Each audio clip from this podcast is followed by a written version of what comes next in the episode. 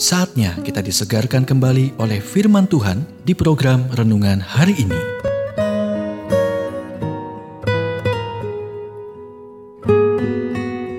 Renungan hari ini berjudul Amanlah. Nats firman Tuhan dari 2 Timotius 1 ayat 7. Allah memberikan kepada kita bukan roh ketakutan Dasar dari kepemimpinan yang baik adalah keamanan. Paulus memberitahu Timotius, Allah memberikan kepada kita bukan roh ketakutan, melainkan roh yang membangkitkan kekuatan kita, kasih dan ketertiban. Anda harus tahu dengan pasti bahwa Tuhan memanggil Anda memperlengkapi Anda dan menjamin kesuksesan akhir dalam kehidupan Anda. Dan Anda harus mengingat hal ini ketika orang berhenti menyukai Anda, ketika dana turun, ketika moral menurun, dan orang lain menolak Anda. Jika Anda merasa tidak aman, ketakutan pada akhirnya akan menyebabkan Anda menghancurkan kepemimpinan Anda sendiri. Pemimpin yang percaya diri melihat apa yang ada sambil mempertahankan visi mereka tentang apa yang bisa. Mereka jarang puas dengan hal-hal apa adanya. Sebagai presiden, Ronald Reagan pernah bercanda, status quo adalah bahasa Latin untuk kekacauan yang kita alami. Menurut definisi, memimpin adalah berada di depan, membuka jalan yang baru menaklukkan dunia baru dan menjauh dari status quo.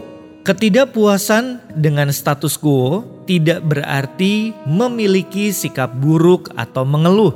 Itu ada hubungannya dengan kesiapan untuk berbeda dan mengambil resiko. Seseorang yang tidak mau mengambil resiko perubahan adalah seseorang yang gagal untuk bertumbuh. Seorang pemimpin yang mencintai Status quo adalah seseorang yang segera berubah menjadi pengikut. Raymond Smith dari Bell Atlantic Corporation pernah berkata, administrator mudah ditemukan dan murah untuk disimpan.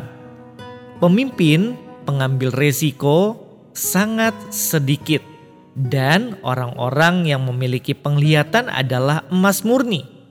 Banyak orang lebih nyaman menghadapi masalah lama daripada melakukan apa yang diperlukan untuk menemukan sebuah solusi yang baru.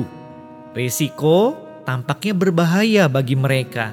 Rahasianya terletak pada memiliki sikap menang, sikap yang berasal dari rasa aman tentang siapa Anda dan apa panggilan Anda untuk melakukan. Pikirkanlah.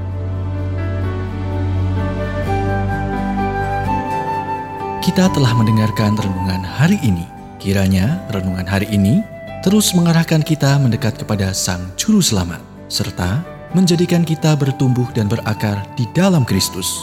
Renungan hari ini tersedia dalam bentuk buku maupun digital dan bisa Anda miliki dengan menghubungi Japri di WhatsApp 0812 8784 7210 atau email ke infoapripusat@gmail.com. Tuhan memberkati.